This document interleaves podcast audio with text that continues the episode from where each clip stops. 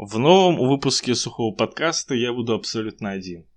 Здесь я попросту разберу некоторые блокнотные заметки, которые я начал вести несколько месяцев назад, в которых я записываю свои впечатления по фильмам, которые я смотрю в, в режиме реального времени. Я просто смотрю фильм, записываю свои впечатления и оставляю блокнот лежать на столе до того момента, когда я хочу вам рассказать. Что ж, момент настал. Сегодня таких фильмов три. Устраивайтесь поудобнее. Приятного прослушивания.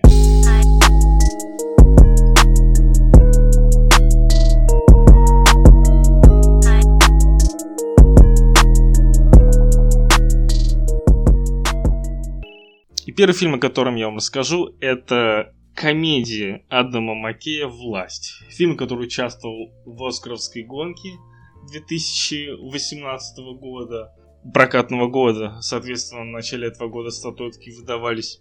И эта картина взяла даже одну награду в номинации за лучшие грим и прически. Там действительно стоит выделить не только одного лишь Кристина Белл, который снова проделал чудовищные метаморфозы со своим организмом, телом, для того, чтобы максимально плотно войти в образ Дика Чейни, о котором и повествует этот фильм.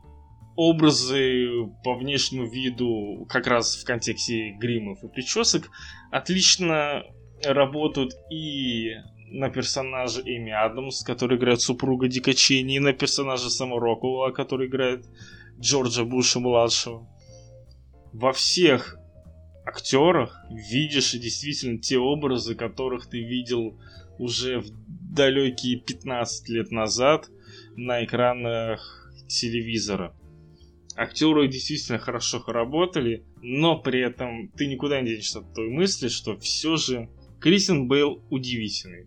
Он удивительно входит в образ, удивительно над ними работает, и эмоции, переживания пассивность, отстраненность, он это прекрасно умеет играть. Точно так же, может быть, в несколько меньшей степени, но все же так же прекрасно Эми Адамс. Вот она именно отлично раскрывается в эмоциональной сфере, так как ее персонаж испытывает множество разных переживаний, эмоций, разного спектра и значимости. Эми прекрасно это все передает ее действительно стоит выделить. Стоит не забывать о том, что это прежде всего не какая-то драма, политический триллер, это прежде всего комедия. Это хорошая комедия, которая еще и хорошо снята. И этот фильм делает то, что в современности многие фильмы забывают делать в угоду сценария, в угоду актерским работам, в угоду постановки. Многие картины забывают следить за тем, чтобы фильм был интересен, чтобы его хотелось смотреть дальше, чтобы ты хотел заглядывать в последующие события и не отрываться от них. Так вот, этот фильм действительно смотришь с желанием узнавать, что дальше. Даже если ты отлично знаешь историю администрации США в тот период, ты все равно хочешь смотреть, потому что это также тебе интересно. Ну, разумеется, все бы это было бы невозможно без традиционно хорошего Адама Маккей, который делает свою работу. Он продолжает свои э, приемы, когда он рвет повествование, рвет историю для того, чтобы вставить какое-то лирическое отступление, для того, чтобы сделать неожиданный ход в монтаже и в последующем, чтобы зритель понял, что здесь не будет традиционной линейной истории. Она может прерываться, она может отпрыгивать, она может уходить в сторону, показывать какую-то вроде бы незначительную деталь, но это все сделано настолько вкусно и умеюще, что именно поэтому ты хочешь смотреть фильм дальше. В этом заслуга режиссера, конечно же, велика. Ну, разумеется, как я уже сказал, это хорошая комедия Адама Маккея. Если, например, игра на понижение, которую снял также он, это скорее экономическая драма. Да, там есть какие-то элементы юмора, но это прежде всего такая драма с, с напряженным темпом повествования, то здесь это чистая комедия. Здесь показывают те, над кем надо смеяться, и так, как надо, чтобы это было смешно.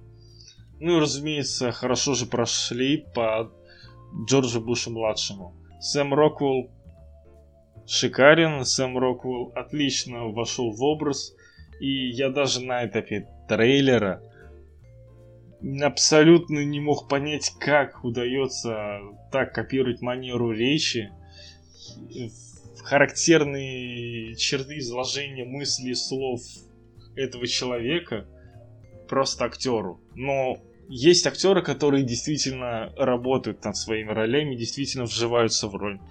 И здесь это именно тот самый случай. В целом фильм оставил от меня хорошее впечатление. Он мне понравился. Но при этом я не могу сказать, что я в восторге от него. Это хороший крепкий фильм, это хорошая крепкая комедия. Она вам может понравиться. Она вас будет держать в интересе. Вы не будете, вероятно, впечатлены. У вас не будет ощущения сильного восторга. Это крепкий, это крепкий хороший фильм. Я ему поставил 8 из 10, потому что это монолитная сильная работа. Вторым фильмом, о котором я хотел бы вам рассказать, стал Крид 2. Продолжение спортивного спин франшизы о Рокки Крид 2. Я сразу вам скажу, что этот фильм мне чудовищно не понравился. Первый фильм мне очень хорошо зашел. Первый фильм мне нравится. Первый фильм я ценю и высоко его оцениваю. Но второй фильм меня полностью разочаровал. Да, давайте по порядку. Во-первых, я не знаю почему, но зачем-то решили из персонажа Руки Бальбоа сделать окончательно второго Доминика Торетто. Потому что обычным языком он не разговаривает в принципе. Он обязательно должен высокомерно изречь какую-то мудрость, без которой ты попросту умрешь и дальше ты своего существования не выдержишь. Он никогда тебе не скажет что-то простым, понятным языком, человеческим. Не похоже, что это человек, это какая-то ожившая историческая фигура, которая говорит теми цитатами, по которым его запомнили. Чтобы просто зритель никогда не забывал, что перед ним Рокки Бальбоа. Историческая легенда Рокки Матио Бальбоа.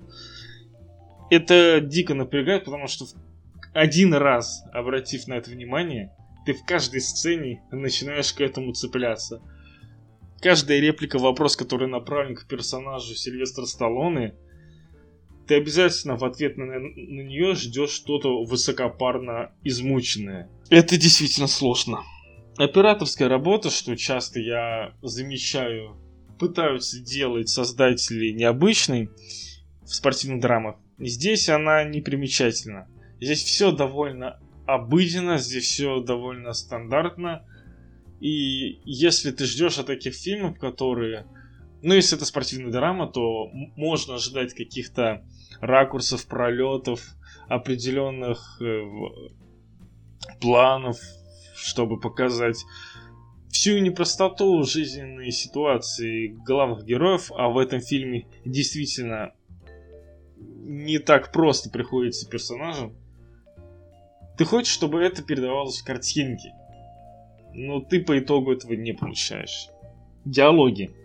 Диалоги это отдельная вещь, потому что ты не понимаешь с самого начала, по каким правилам они работают, по каким по каким шаблонам характеров они созданы. Персонажи общаются разными диалогами, разными оборотами фраз. Такое ощущение, как будто диалоги в фильме писали 3, 4, 5, несколько разных человек, и потом это все пытались сшить воедино. И да, может быть, можно было это как-то скинуть на непростоту тех самых жизненных перипетий, которые выпадают на плечи персонажей, но тем не менее, ты не ощущаешь в диалогах персонажа целостным. Он рвется, он ломается. Разумеется, кто-то вообще на это не обратит внимания, но мне это бросилось в глаза. Чтобы отдельно отметить такой еще пункт, как рефлексирование Рокки Бальбоа. этого человека, этого персонажа уже несколько фильмов. Его из раза в раз, наверное, это требование Сталлоне, чтобы, чтобы его старение люди воспринимали как нечто историческое. Это видно из фильма фильм. И здесь в этом фильме рефлексия Рокки Бальбоа достигает каких-то невидимых пределов.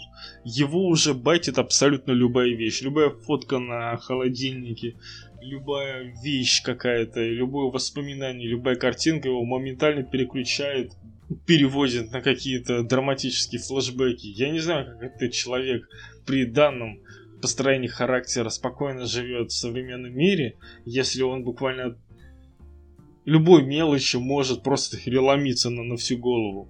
Это, конечно, может быть частью его старения как персонажа, но тем не менее с этим злоупотребляют. Действительно сильно злоупотребляют. Логика фильма противоречит сама себе, так как буквально может звучать один тезис, а через непродолжительное время он меняется другим. Например, имя Ивана Драгу забыли, имя Драгу забыли, но при этом буквально через небольшой промежуток времени нам заявляют, что этот бой ждет весь мир. Как мир может ждать бой с тем, кого не помнит, лично я не понимаю. Тем не менее, это имеет место быть. И опять-таки всплывают проблемы диалогов. Как их писали, если допускается вот такое, я, честно говоря, не понимаю. А учитывая, что в драмах, в спортивных драмах, история строится на диалогах, то начинает из-за этого страдать очень много, потому что сюжет идет разговорами, но он идет очень неравномерно и коряво. Ну, разумеется, стоит опять обратить внимание, что в 2018 году Россию все еще путают с Украиной. Это все еще происходит, это просто факт, имейте в виду, что это все еще есть. Если вы думали, что так как здесь опять поднимется история Драга, мы обойдемся без Клюковы, увы. Увы. Ну и самая большая для меня проблема этого фильма, ну, нет, возможно, не самая большая, но сюжетно это была для меня проблемой. Сейчас будут спойлеры, кто не смотрел Крида, можете выключить и перемотать на, д, на 2-3 минуты, и там я продолжу о другом фильме. Я сделал сейчас паузу, и вот.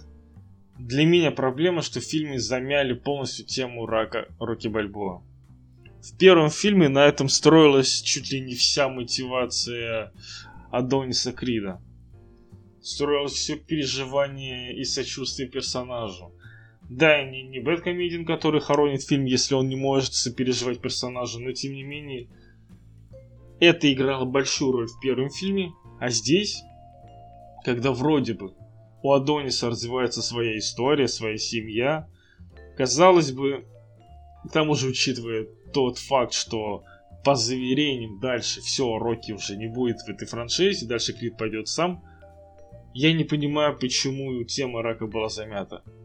Не приводит ни к полностью хорошему результату какой-то ремиссии.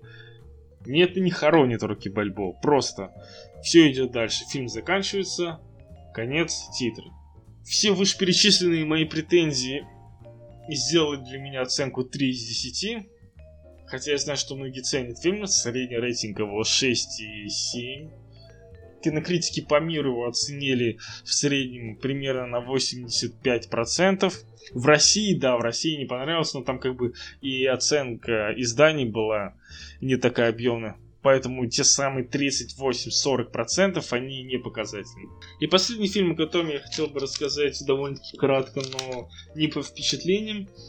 Это, возможно, лучший экшен-фильм прошлого года. Это «Миссия невыполнима. Последствия». Фильм, который похоронил киновселенную DC. Фильм, который заставил Генри Кайла сделать правильный выбор, потому что это очень сильный фильм. Очень мощный фильм. Возможно, это лучшая часть из всей франшизы «Миссия невыполнима». Может быть, это самая интересная, сильная работа, где снимался сам Генри. Я про Тома Круза уже даже говорить не буду. Этот человек знает свое дело в этой франшизе. Но это был правильный выбор Генри, я повторюсь. Его персонаж в фильме занимает важную роль, скажу я так. И смотрится он довольно уместно, статно и за ним хочется следить, потому что персонаж вроде бы не имеет истории, но при этом он имеет богатую историю, но при этом ты смотришь, какую историю он сам о себе хочет рассказать, и поэтому тебе любопытно. Это действительно значимая часть этого фильма. Нельзя было бы рассказывать про последствия, если не говорить про экшн-сцены.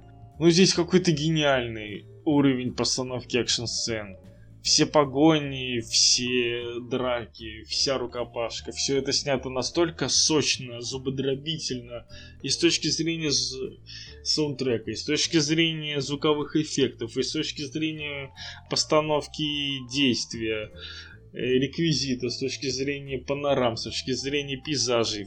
Все в экшн-сценах работает для того, чтобы ваши зубы сжимались и дробили друг друга. И в некоторых моментах у тебя просто взрывается мозг, потому что то, как экшн-сцены продолжают нагнетать события, это действительно ощущается гениально. Как я уже сказал, если идут какие-то гонки, ты не можешь от этого просто так оторвать взгляд, потому что, ну, да, в эпоху еще живущей франци... Э, франшизы Форсажа стоит сказать о том, что лучшие гонки в мире показывает миссия невыполнима. Разумеется, это очередной заезд Тома Круза на мотоцикле. Разумеется, мы видим, как Том Круз сам выполняет трюки. Видишь его усталость. К тому же, если учесть, что сцены берут не только своей постановкой событий, но и длиной, здесь действительно продолжительные экшн-сцены, они довольно длительные, и персонажи реально устают во время них. Им реально нужен отдых. Есть даже один юмористический момент в фильме, когда персонаж Тома Круза не может продолжать дальше погоню, потому что, ну, ему нужно сделать что-то довольно необычное, опасное, и поэтому он не решается. И ты такой, вау, серьезно? То есть в 2019 году реально ты видишь, что опасность в фильме для персонажа опасна, даже банально, но тем не менее. И все это опять продолжается каким-то ураганным, зубодробительным действием. И у тебя просто голова взрывается от того, насколько это плотно работает на развлечении. Ну, и не без этого фильм живет на своем высоком уровне. Сюжет. Сюжет вроде бы как бы и непритязателен, но при этом он завязан на таком количестве твистов в твисте, который сидит на другом твисте и меняет еще по-другому сюжет, что есть сцены в фильме, когда ты просто уже не понимаешь, когда это все прекратится. Это как в шахматах или в шашках, когда шашка заходит, становится дамкой, и потом ее съедают, и потом появляется другая дамка, и она уже кого-то ест. И все это продолжается раз за разом, и ты не понимаешь, когда это закончится. А самое главное, то, что ты видишь дальше, это все еще твист или нет? И вот это событие, оно является твистом или еще нет? А то уже случилось? Или мы только к этому подходим? Это также взрывает мозг, а если учесть, что во время экшн-сцен самих твистов не так много, то можно понять, что напряжение фильм выдерживает гениально от начала до конца он держит напряжение. Это как история с первым фильмом, о котором я вам сегодня рассказывал, с властью, но только уже в экшен ключе. Если там комедия работает на историю, двигать сюжет, и ты хочешь за этим следить, то здесь именно сильные активные события в сюжете, в боевом, постоянно бегущим куда-то, постоянно что-то пытающимся сделать, как в любой миссии невыполнимо. Разумеется, самые распоследние моменты есть и здесь, но это франшиза, которая умеет работать с такими клишированными элементами, как самый распоследний момент. Поэтому ты не можешь просто так оторваться, ты не можешь просто так расслабиться. Если тебе нужно куда-то отойти, это реально перевод духа. Ты, ты собираешься с мыслями и продолжаешь. Поэтому данный фильм умудрился опять сделать что-то невероятно мощное. Этому фильму я готов поставить 9 из 10. И однозначно это, это рекомендация на досуг, на досуг в любое время. Миссия невыполнима последствия это шикарный экшен-фильм, возможно, один из лучших, который снимали за последние годы, и который действительно стоит посмотреть, чтобы прежде всего увидеть, как франшиза может жить долго, не теряя лица. Это стоит дорогого. Таким получился этот выпуск подкаста. Я постарался вам рассказать о трех фильмах. «Власть», «Крид 2» и «Миссия невыполнима последствия». Вы можете полагаться на мое мнение, вы можете посмотреть фильм напротив моего мнения, вы можете вступить со мной в дискуссию, которую я буду охотно ждать. Прямо сейчас вы можете высказывать свое мнение об этих фильмах. До новых встреч. Пока.